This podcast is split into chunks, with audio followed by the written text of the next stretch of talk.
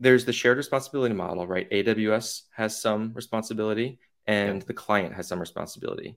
The research that Nick did and the research that Gafnit did, like that is on the the AWS side of the shared security model. They're yeah. finding the ways that AWS made mistakes that they didn't realize they make. Mm. And the cool thing about that is that they tell that to AWS, AWS fixes it, it's fixed for everyone. Game over. You know, like yeah. we don't we don't have to worry about that anymore. Yeah. Like that's the beauty of that research. Yeah. What penetration testing focuses on almost entirely is the client aspect of the shared security model, right? There are common ways lots of companies misconfigure their cloud environments, either the stuff in the cloud environment or the cloud itself.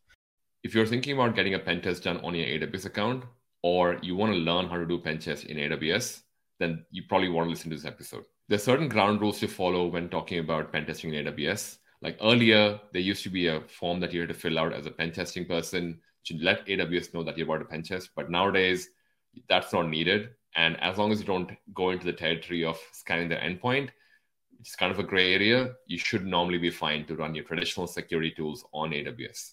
But then again, don't take my word for it. You probably want to refer to AWS documentation. But to make it easier for us to understand what pen testing is all about in the cloud and how it is different to web app pen testing, networking pen testing, we had Seth Art from Bishop Fox talking about how he approaches cloud pen testing, how it is different, what are some of the low hanging fruits that you can use to identify and quickly find your way across into an AWS account. Whether is it misconfiguration really that you're looking for when you do a cloud pen test? Because aren't there tools for it? And some of them are open source, which we spoke about on the episode as well.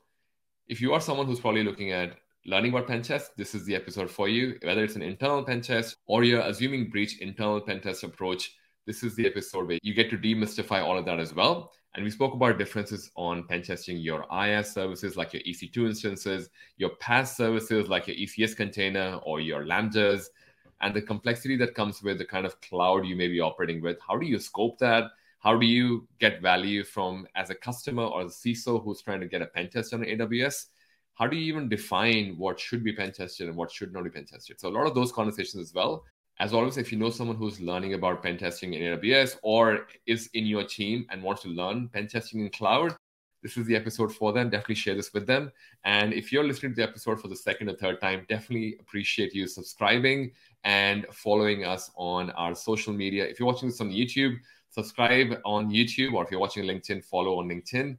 If you're listening to this audio on to our Apple, Spotify, Google Podcast, or any of your other popular podcast platform, definitely give us a rating and review. It really helps us get more guests like Seth and others who are super awesome. And we love to bring them over because when they see those ratings and reviews, they know they're coming to a show which is going to be providing value to people. And it really means a lot to us that you are able to give us a few moments of your time to give us a rating and review on your popular platform putting the notification bell on and doing all of that's required so people get to know whenever the new episode comes out. Now, this was also the last episode for the January month, which is the Breaking the AWS month.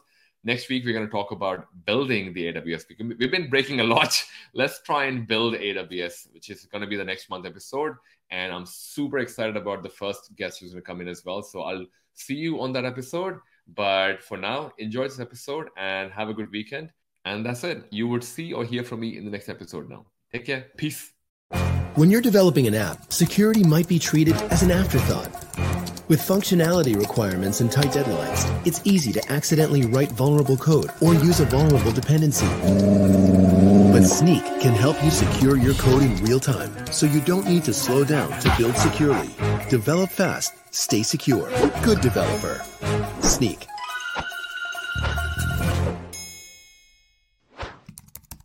Hey, Seth, welcome to the show. Hey, She's, how's it going? Good. And thank you for coming in, man. I really appreciate you kind of coming and spending time with us. Oh, it's my pleasure. I'm honored to be here. I'm a, a, listener of your show. I appreciate that, man. Thank you.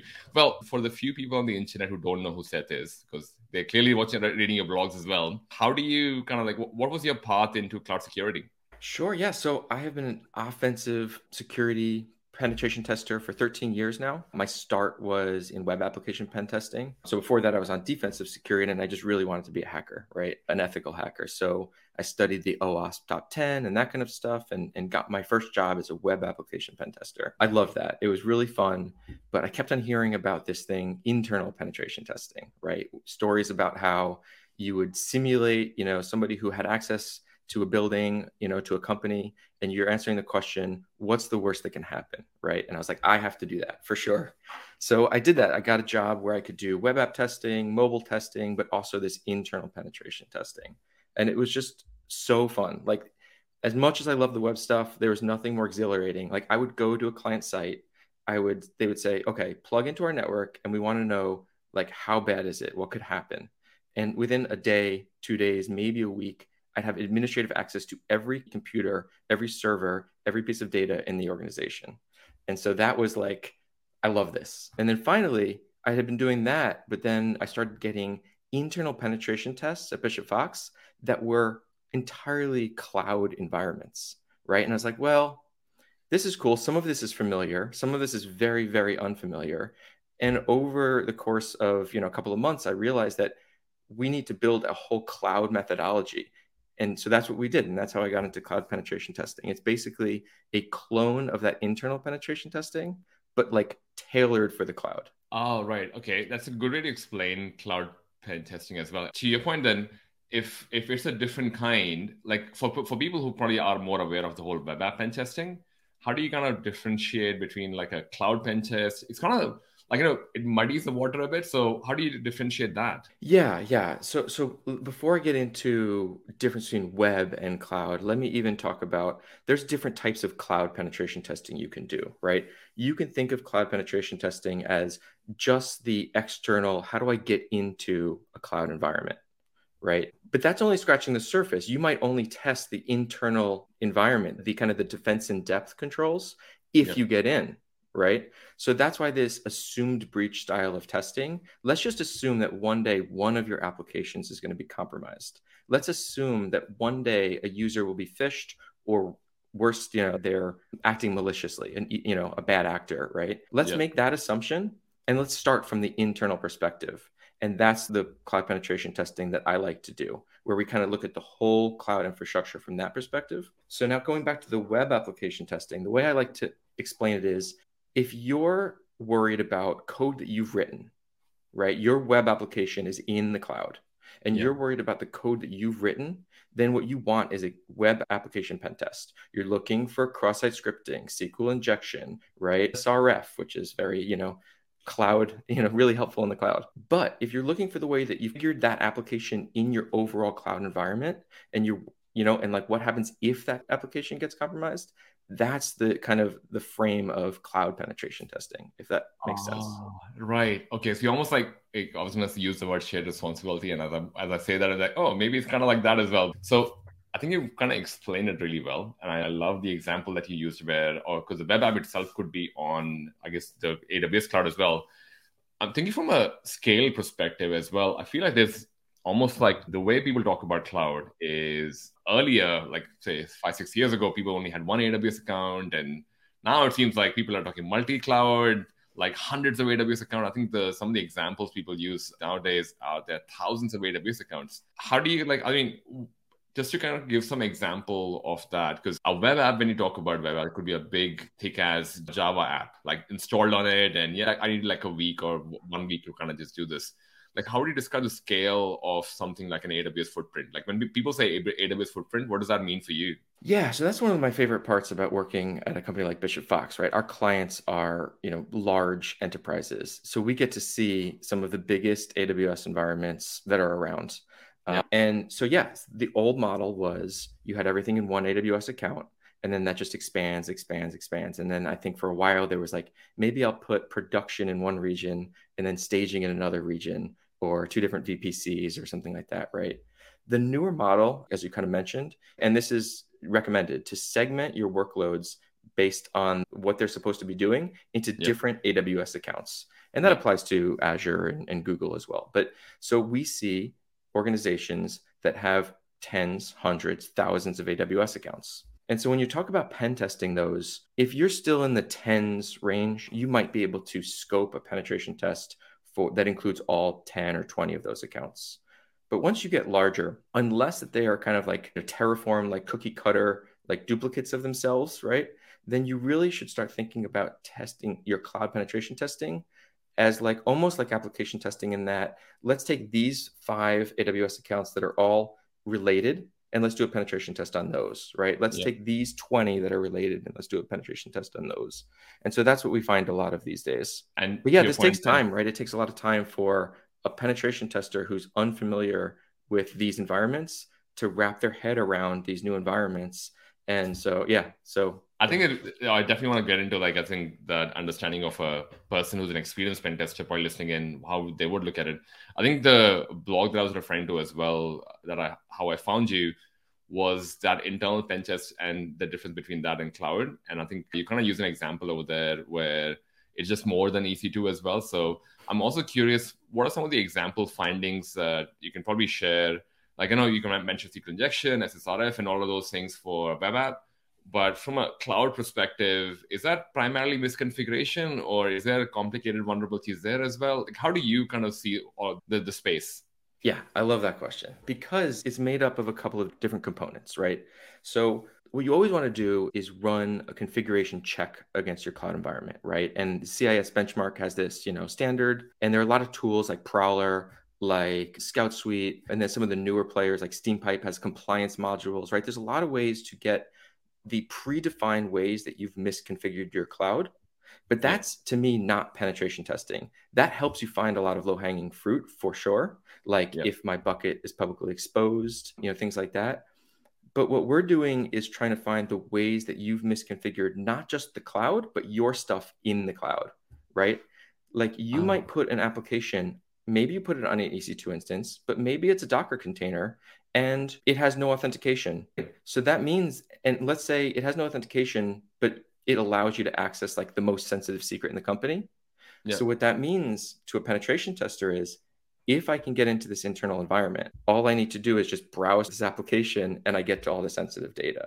And that's yeah. not something that would be picked up in a kind of configuration review. And so I think yeah. that's one of the like the value points of this kind of you know offensive security penetration tester approach. It's funny because i think when i was trying to learn so offsec oscp course from defense yeah. security people like i remember when i was studying for it and practicing for it, the only thing people cared about was getting domain admin. That was the only thing people talk about.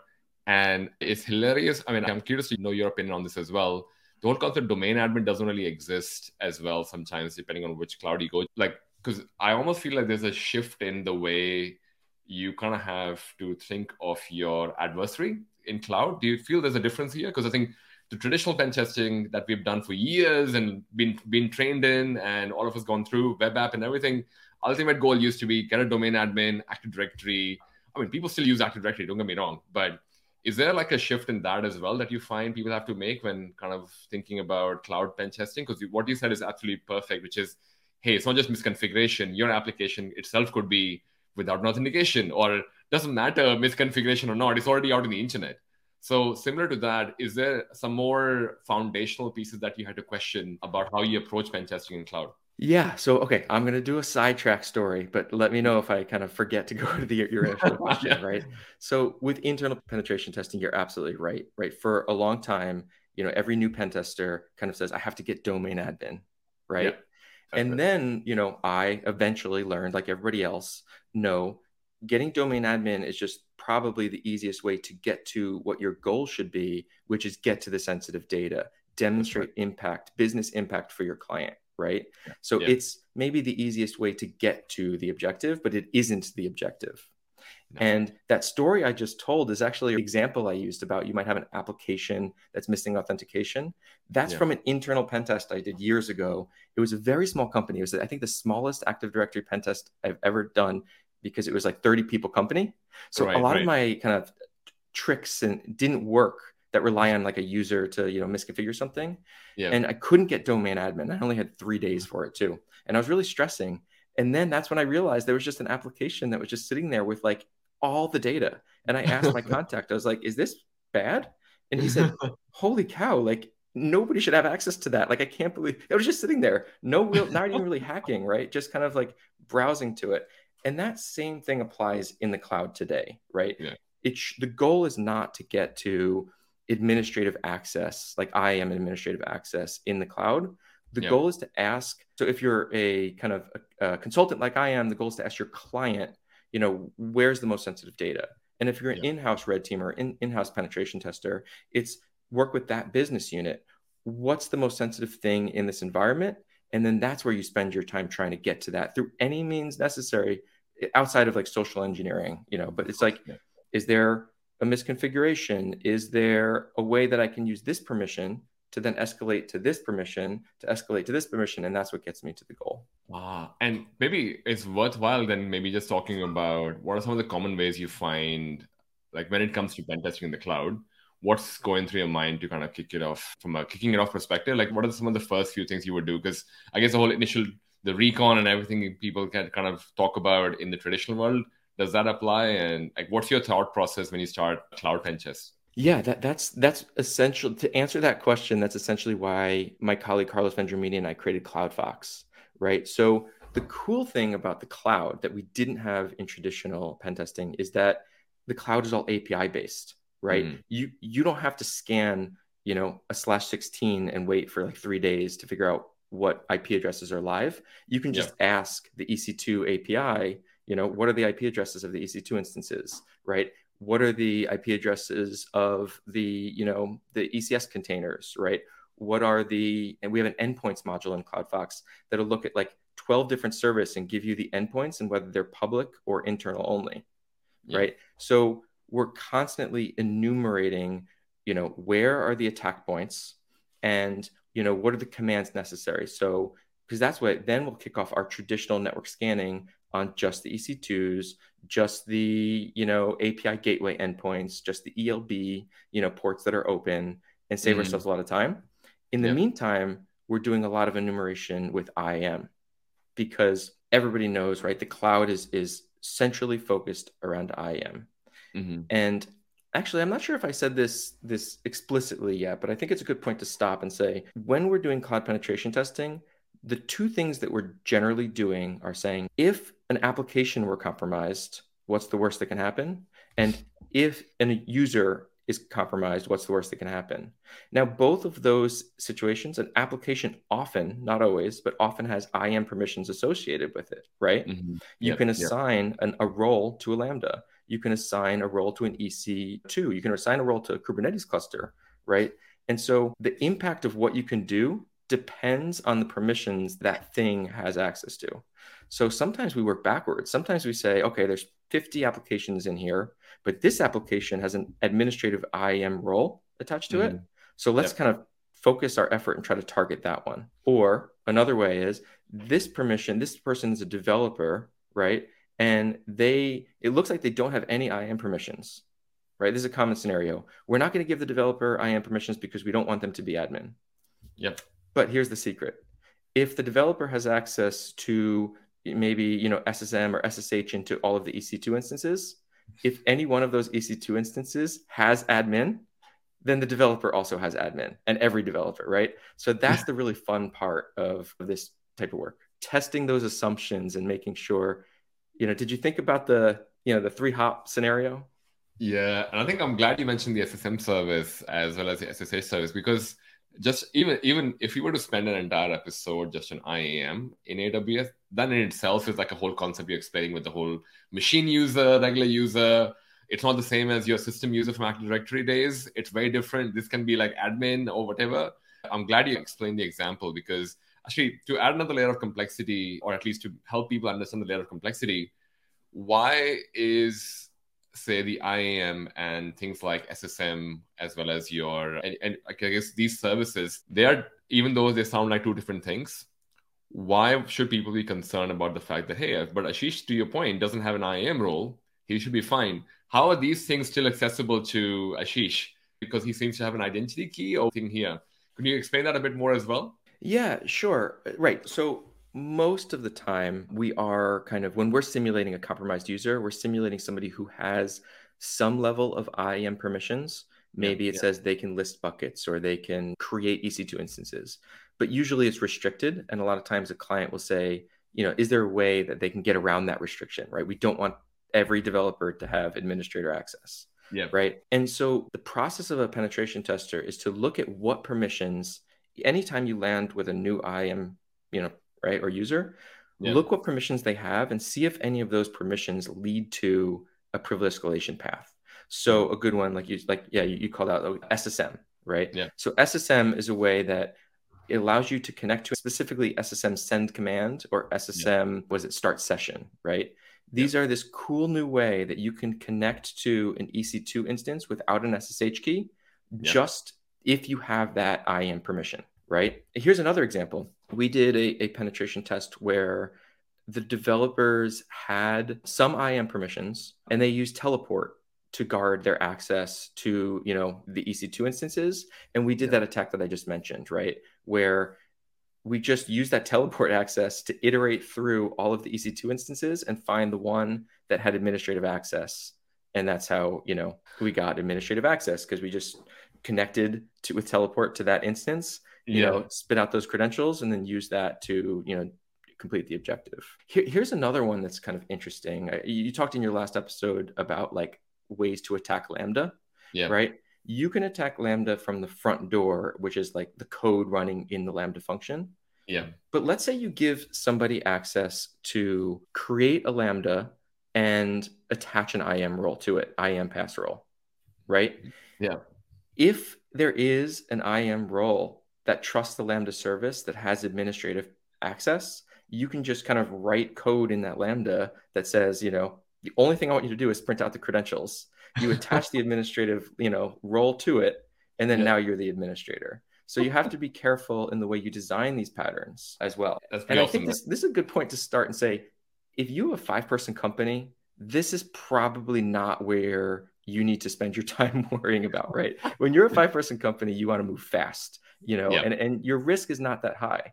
But once yeah. you grow to have thousands of employees, you have to think about you know the principle of least privilege seriously and differently you know the yeah. earlier the better but i just want to be clear that like you know you don't have to think about this stuff not everybody is at the maturity level that they need to kind of worry about this on day one yeah and i'm glad you kind of mentioned that part because to what you said as well i guess from a pen testing perspective initially they may not even have the complexity. Like if you're a small organization or startup, you would may not have the complexity of having multiple IAM roles. You might just be, hey, it just sets an Ashish company, and we just have I have an admin, or you have an admin, I yeah. have read only, you have the, life is quite simple. I think to what you're referring to more are enterprise examples where multiple IAM roles, multiple teams, multiple teams with sub roles, like it just gets really complex.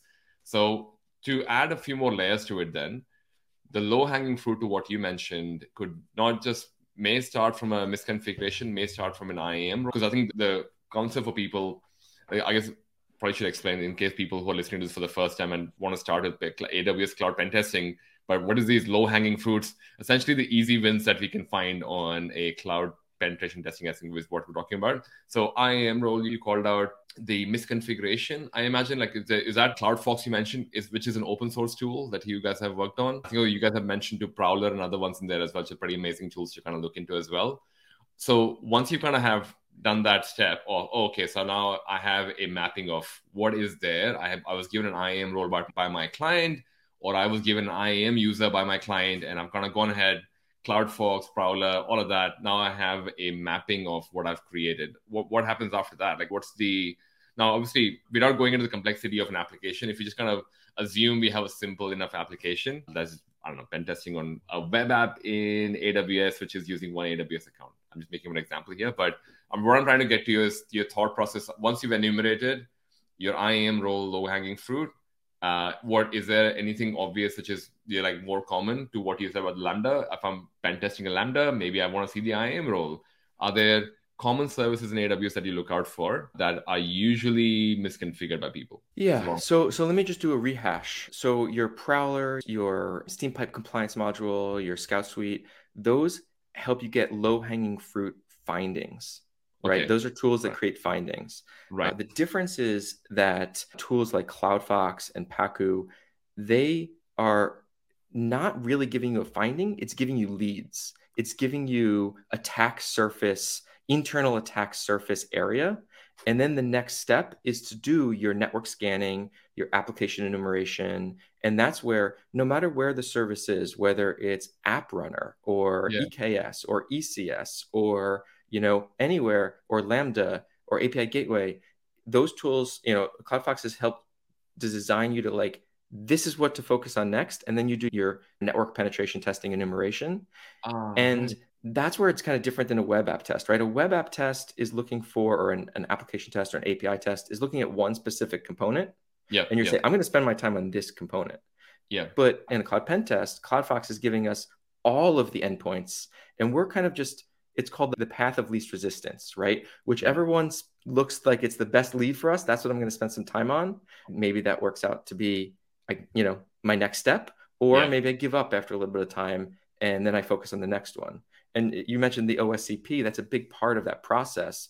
Yeah. What every network penetration tester has to learn is you can't just like dig, dig, dig, dig the hole indefinitely. At some point, you have to come up for air and like yeah. try another hole, right? Yeah. And so, based on where you land and what you find, you kind of keep on trying to find the path of least resistance to that yeah. objective, which is that company's secret recipe, you know, the Coca Cola recipe, the, you know, the secret sauce of that company. Uh, yeah. I hope that answers your question. It does. It does. And I think it actually perfectly does because I think now I want to flip the table and talk from a customer perspective as well. So, people listening to this, they either are preparing for an internal pen test or they potentially are looking at say they came out to me hey ciso i want i think i want to get a pen test done for my cloud. What is usually recommended to i guess give up? I mean it's like the traditional approach to pen test has been hey i just got a web app. Like you know or because people who don't know about cloud what i've also seen is people just say oh can you just scan our aws accounts? And like sure what do you have there I don't know, like just the entire organization and like what, so the size of PepsiCo is on one AWS account. What what's the ask here that you kind of tell people or customers to, how they should think about pen testing in cloud? Which is I feel there's a bit of a difference between when people give you scope as a hey, Mr. Pentester or Miss Pentester, that I would like you to pen test my cloud what's a mistake people do from a scoping perspective? I guess both sides. One is a pen tester who's probably doing it for the first time, and the other one where the customer basically said, yes, scan everything. Yeah.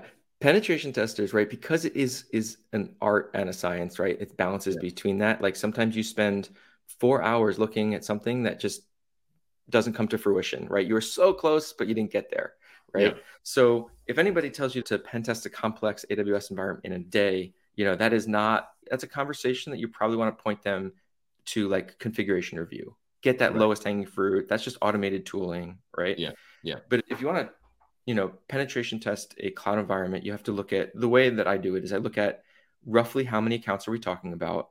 Yeah. And roughly how many different services are being used and roughly how many resources are there right? These are kind of like the big ways to kind of just get an idea of are you talking about tens of thousands of resources, mm-hmm. right? Or yeah. 10 resources. And that's what we, use those criteria to kind of scope it. And I mean, to be frank, we don't really do cloud penetration tests for under a week, yeah. you know, because it's really that you spend, and this is kind of based on that internal, and it goes way up from there, right? But it's it's based on that internal pen testing methodology. Yeah. You're in an unfamiliar environment, so you have to spend at least some time getting familiar. Then you have to spend some time kind of trying and failing. And then yeah. even when you succeed, that's where it gets complicated in terms of cloud is like let's say my attack path is through you know ecs mm-hmm. but i've never exploited ecs specifically right yeah. now i have to learn how to you know pull that attack off right and so yeah. it's yeah. a process but i think it's valuable because we get to show our clients i went from this point a to point b you know and again what we're doing for our clients is usually testing whether their preventative controls are working, if that makes sense, right? We're not really testing their detection or their response. Like for me, I view that as more like red team activities, yeah, right? When you're yeah. testing the blue team. Yeah, but clients spend or companies spend a lot of a lot of money putting up prevention in place, principle of least privilege and things like that. And we're just testing to see if that is working as designed. Yeah. And I, I love that example from a perspective of a customer of who's looking for pen testing, whether it's internal, external, whatever. Now probably they have an idea for okay, so I'm thinking more from a resources perspective. I'm thinking more from how many AWS accounts for them to feel they're getting the most bang for the buck. I think the traditional approach of scan every AWS account clearly would not work. So they would have to do some work. Is there like what's the benchmark here from a shared responsibility perspective where there is a shared responsibility between AWS and the customer or hey, CISO, whoever came out, reached out, hey, a Mr. or Miss pen tester to do a pen test. Then there is a conversation that the pen tester would have had with the customer. Like, where does where does the shared responsibility sit in all this like space? Because it's being thrown at everyone, but I kind of feel like is there a bit of a gray area here where you're almost an extension of the customer, or where's the shared responsibility? Yeah, no, I, I love this question. Yeah. So to me, it's it, I like to explain it this way. There's the shared responsibility model, right? AWS has some responsibility, and yeah. the client has some responsibility.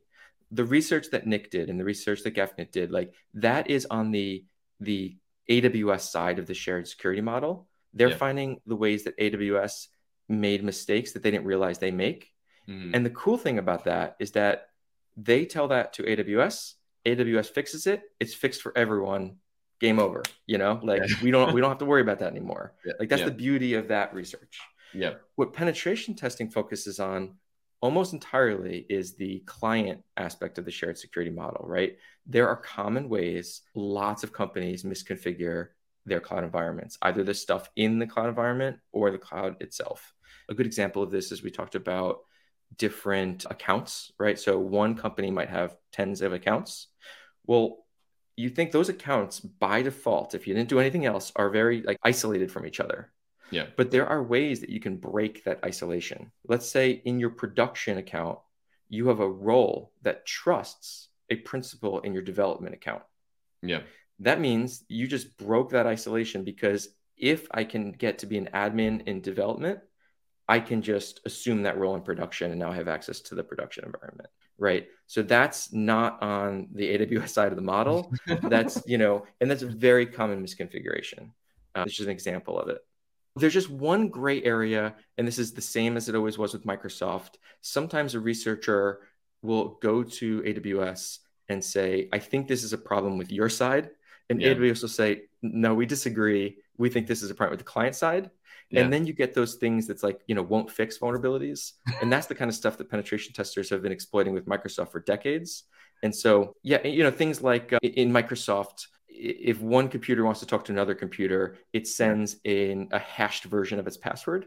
Yeah. And and so what happens is an attacker can just crack that hash eventually, right? And so, but Microsoft a long time ago said, we're not going to fix this. This is just how it is. And so that's kind of there's going to be opportunities like that where it's a little more blurry in the cloud. Yeah. But for the yeah. most part, it's pretty simple. If Amazon fixes it, or you know, if it's like research like Nick is doing, you know, then it's the client side. And if it's a way that you've misconfigured your stuff, then that's the client side. I think the research is pretty interesting as well. And shared responsibility is worthwhile calling out from a AWS perspective because there's another a layer to this with the whole AWS can block you apparently as well if you're found pen testing. Because I'm thinking about people who are listening to this conversation get really excited. Set said we can do pen testing, and we, everyone starts pen testing, running nmaps on AWS. What's the boundary there as well? Because there's a gray area for that as well, where AWS allows for certain services to be pen tested, but not all of them. And then there is a whole can I just simply start running backtrack or whatever that was called and backtrack mm-hmm. and nmap? Like, what's the angle there? Yeah, I can answer this from a couple of different ways. So, so first of all, AWS used to make penetration testers alert them if we were doing the type of penetration testing I've been talking about all night in a client environment. They don't require that anymore you don't have to notify AWS if you're doing penetration testing, right? Right. You're allowed to penetration test your own stuff. And this kind of brings me to like a comment you and your last guest talked about with like an S3 bucket, right? I'm not sure. It is a kind of more gray area or maybe not allowed for you to like nmap, not everybody's doing it, but like to nmap the endpoint of an S3 bucket. Mm. Like as a professional pen tester, I would never do that because that's like AWS's stuff, yeah. right? Yeah, when I yeah. look at S3, I'm not looking at like the ports that are on that endpoint. I'm looking at the way the client has misconfigured it, right? Yeah. Are yeah. they are they putting like plain text, you know, clear text secrets in their buckets and then allowing that bucket to be accessible to all of their employees? I find that finding like all the time. mm. You know, mm. so so hopefully that makes sense. I'm not pen testing on a client pen test.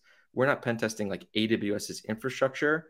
We're right, like builders are building AWS components and yep. and like using them, and we're just misusing them right? We're looking for ways to like essentially use the same API, the same, you know, SDKs, but just do it in a way that wasn't intended.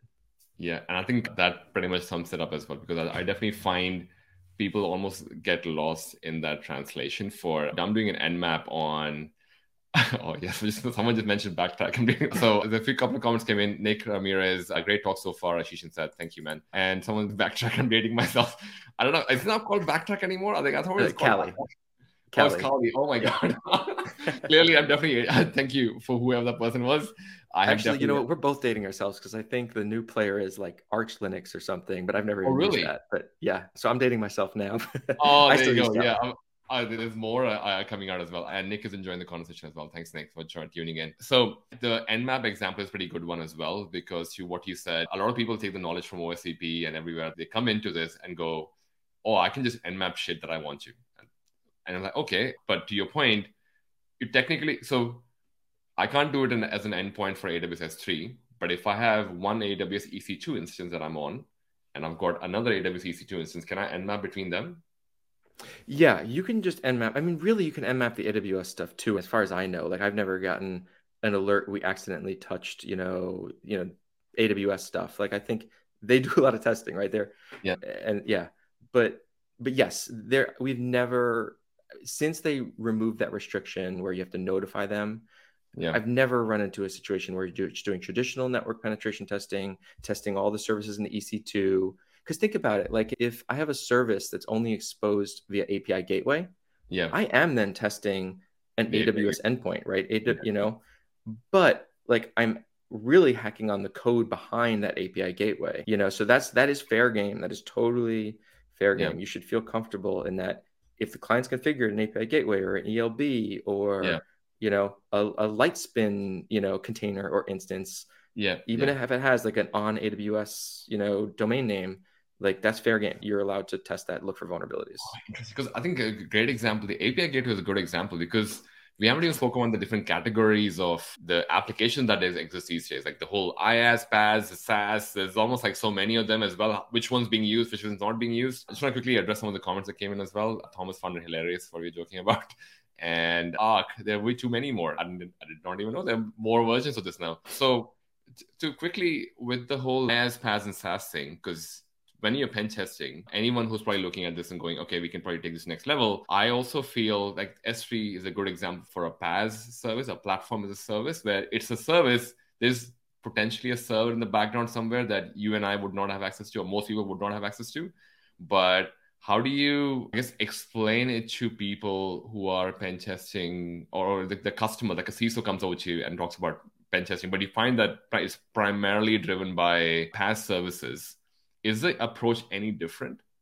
Like if it's just RDS, ECS, serverless, I don't know, just throw, throw any more managed service out there. Yeah, I'm, I'm going to qualify this and say that I, I am not 100% sure, you know, where those lines are. But the way I view it is that S3, RDS, those are all still infrastructure as a service to me. When yeah. I think of platform as a service, I think of something like Salesforce, where you can build your own applications on their platform yeah. And then I think of application as a service as something like, you know, the tool we're using to stream this podcast, right? Or, you know, LinkedIn, right? That's a application specific. And so that, that's a good question. We do not have a penetration testing methodology to test, say, Salesforce. Yeah. There might be somebody who does, right? We don't test platform as a service yet, right? Yeah. We can test, you know, the custom things that you do in that if, if you want but so when I say cloud penetration testing, I'm, you know, what we're talking about is the infrastructure as a service, AWS, you know, Google, Azure, things like that, right?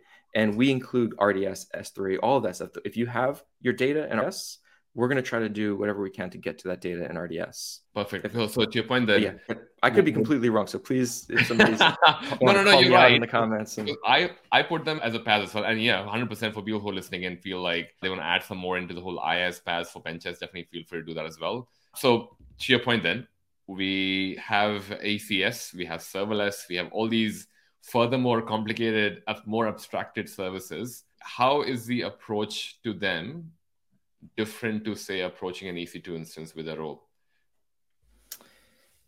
Yeah. So, in a way, as a cloud penetration tester and with tools like CloudFox, it's easier to test something like on ECS or something that's on a managed AWS service because you get the endpoint. Sometimes you know mm-hmm. you even get the port that it's listening on, right? Yeah, when you're yeah. testing EC2, you have to do that Nmap because there's no API that's going to tell you this EC2 is listening on on these four services. You have to nmap it to figure it out. Whereas, you know, if I have API access, like it'll tell me exactly what services are running on ECS, you know? So, yeah. but otherwise, other than that enumeration part, it's really the same. At that point, you're just testing all of these internal or maybe external services and applications and just trying to find if any of them are misconfigured. Interesting, because you actually maybe you did answer it before with the API gateway example that you called out earlier, where it's kind of the same thing as well. It's an AWS service. I, as a customer of AWS, have basically just configured it for my own purpose. You just try and tinker around it for purposes of, hey, can I misuse this? And is it valuable or is there something behind that can I, can probably take out? So, okay, that's answers that question. I think maybe the, the whole conversation that we've been having so far with the cloud pen testing, talking about ECS containers, and I guess I haven't said Kubernetes here, but I'm going to throw that in there as well. Yeah. It almost feels like it's a lot more complex than what like a traditional pen test used to be. It's I feel like when I would have to pen test a Java, I could be a really good Java developer and try and break it.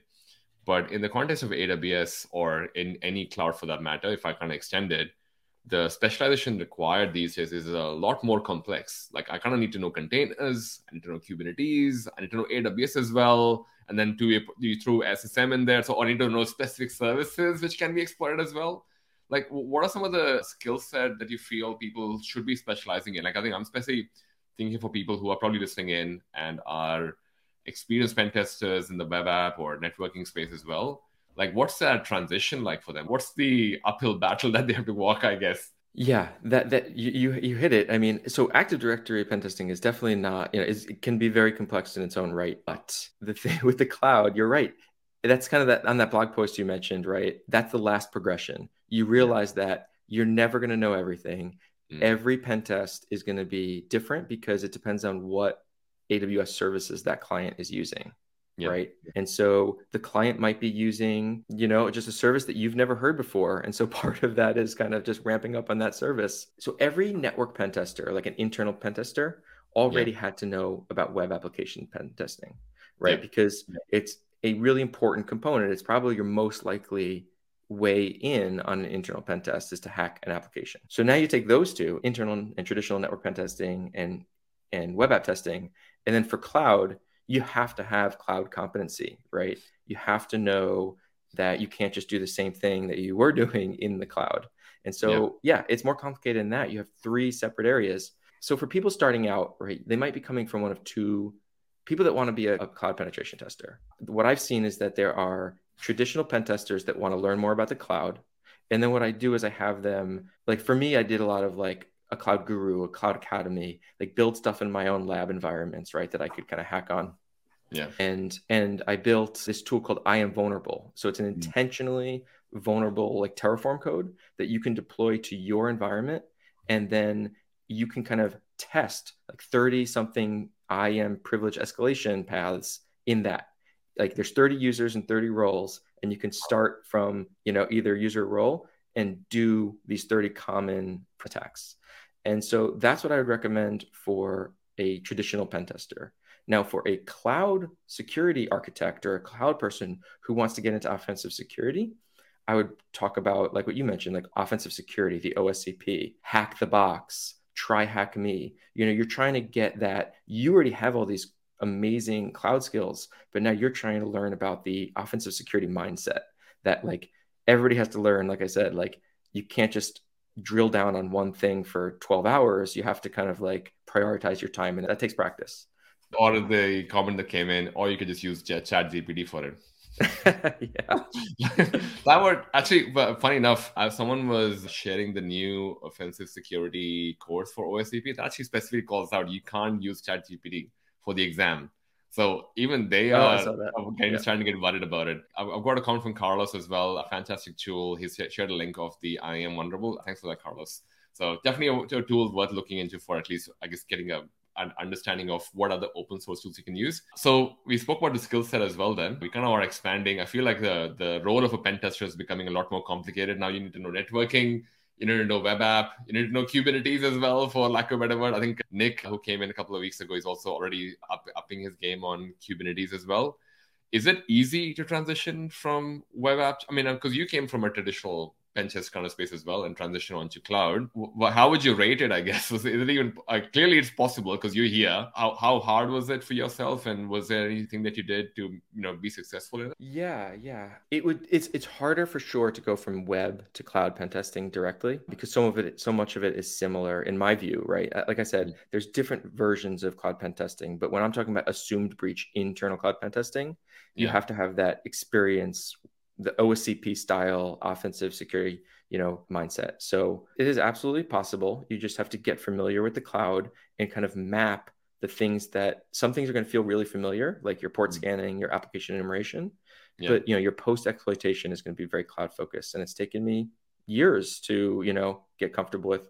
In fact, my journey was the opposite of Nick. So I learned Kubernetes first and spent a year doing Kubernetes pen testing. And then I got more exposed to kind of you know, Kubernetes is more and more in the cloud. And so I got more cloud and AWS experience.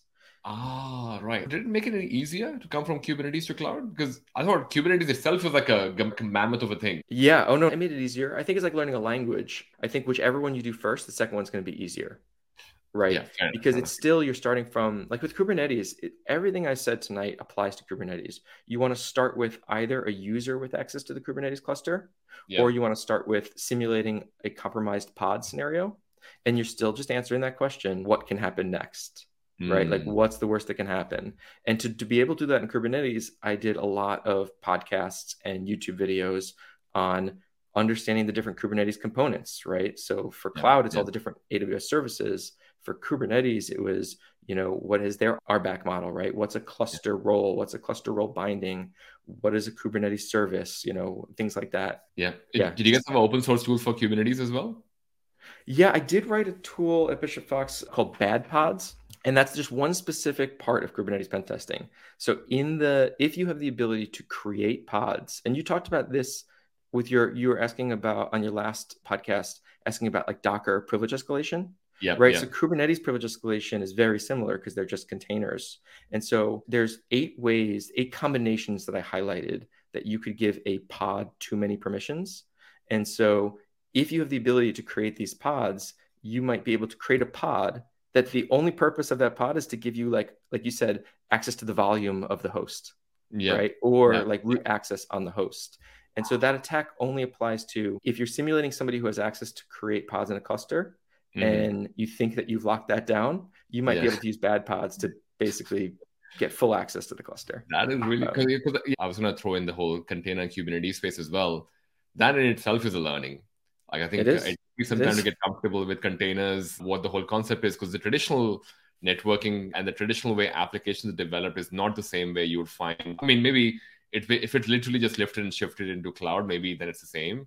But people who are doing the whole SPA and as well as microservices, very different. You almost have to be good in authentication as well because there's a whole gamut of what kind of OAuth authentication and what kind of like it just like the list goes on, man. Yeah, you know, you, it's it's great that you brought up like OAuth and OIDC, right? Because here's one thing I haven't talked about. If you're worried about a user, maybe you're an employee of yours, and, and can they what can they do malicious things in the cloud?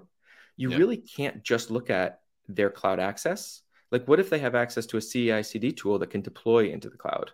Or what if they have access to GitHub and then another team member accidentally saved their credential, their AWS credentials in a GitHub repo, like a private company GitHub repo? That means that everybody in the company that has access to that repo has access to the cloud, right? So yeah. it's not just about the way you misconfigured the cloud. You have to think about are there unintended paths that lead into my cloud? So it's complicated. There's a lot, but it's it's really fun this is for i bet all the listeners of your podcast early adopters of the cloud are the people who want to just continuously learn new stuff right, right. so yeah. we're here because yeah. that's what we like to do yeah i think a, a good note to kind of like put that on i guess uh, put that question to rest as well. What are some of the resources you recommend, man, for kind of walking this path? Is there a pen testing resource thing that people can dive into for learning more about the whole space? Yeah, I mean, there's there's there's a lot of resources. So you want to focus on learning the cloud. So you know, like your last guest, AWS Goat, right? Any Terraform examples. I agree with your last guest completely. Like, there's nothing that beats deploying an environment or trying to build an environment You learn so much. But when you're trying to learn the offensive stuff, there's some really great collections uh, out there. Like Nick has Hacking the Cloud, and yeah. there's other like really great you know resources there. But yeah, I think you just want to take that offensive mindset and just keep learning. Yeah, I think uh, the journey never ends, man. I think, but this is this is pretty awesome, man. That's that's kind of like the last technical question that I had. I've got three fun questions for you, man. I think for people get to know you a bit more as well. Sure. First one being, what do you spend most time on when you're not working on pen testing cloud? Oh man, so I have three kids, so a lot of my time is spent being a family man after work. But my oldest are, is 11 and my second is nine, so they're just getting into that really fun stage that like Arduino projects and Raspberry Pi projects are starting to interest them. All so, right so that's been really fun. Oh wow, that's that's pretty cool, man. I think uh, and getting exposed to all of that at such a young age is so even more cooler as well. That's pretty awesome, man. Yeah, that's a good good good way to spend your time. Next question: What is something that you're proud of but is not on your social media? All right. Well, this one is also related to my kids. This year, I learned how to solve Rubik's cube. My kids, I never knew, I never even you know thought Wait, how, how quickly can you solve it because you know there's like a record for it as well yeah right? right so that's they're into the speed cubing so i can do it at about a minute and 40 seconds and which you know I started at like five minutes, but my kids, my my 11 year old's down to 17 seconds already. Like he's really into it, and my nine year old's at 35 record? seconds. What what's the world record? Three. Holy shit! Three seconds. Yeah. Yeah, if you haven't seen it, there's a documentary on Netflix called like Speed Cubers or Cubers or something. It's really oh, cool. I I mean, I well, I can't even imagine how the hand is moving at three second speed to do the because it's a complex movement. Yeah, so so I learned the beginner you know algorithm right? It's this like eight step thing that it's always going to get you there but there's going to be a time limit. Okay. What my kids are starting to learn is additional algorithms that save them. Instead of like i'm always going to do six moves at this step but yeah. they if you learn like five different potential algorithms each yeah. one of them is only one move or two moves. And so they're kind of like yeah, it's really cool. It's like what we do, right? They're just kind of learning more knowledge that helps them. Yeah, quicker. I, mean, I, I, love. Well, we can actually bring that back to cybersecurity as well. Technically, like the whole oh, yeah, algorithm approach as well. That's pretty yeah. awesome. Well, I need to find some more resources on this as well. I'm gonna definitely try and close that in five or less than five if I can. Last yeah. Question. What's your favorite cuisine or restaurant that you can share with us? Oh man, I love all Asian cuisine. I love to cook. Chinese food was kind of the first thing I learned how to cook proficiently at home, you know. But I love like Japanese food. I love, you know, Indian food, Vietnamese, Thai. Like I just those flavors. I just I could do that like every night. Awesome, man. I think uh, I I, I I think I picked up cooking because of COVID. I was not definitely not a cooking person before, but now since I feel like after, after COVID, I've become a bit of a cook. So I, I, I would totally relate to that. I think I would, and almost making something new as well. Again, experimental with life. That's pretty yeah. awesome. Man. Yeah, Thank for you. sure. Uh, that's pretty much what the interview was going to be about. Where can people find you if they want to reach out and maybe talk more about the whole internal pen testing and find resources and stuff? I mean, I put the resources for the open source like the IAM Vulnerable, bad Badpods, CloudFox onto the show notes as well, so people can get there. But if people want to reach out to you, where can they find you?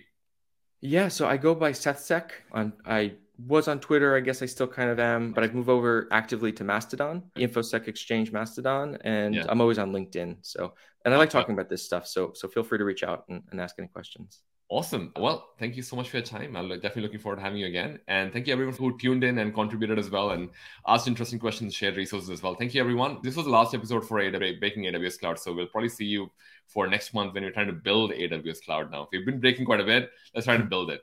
All right. Thanks everyone. I'll see you in the next episode. Thank you.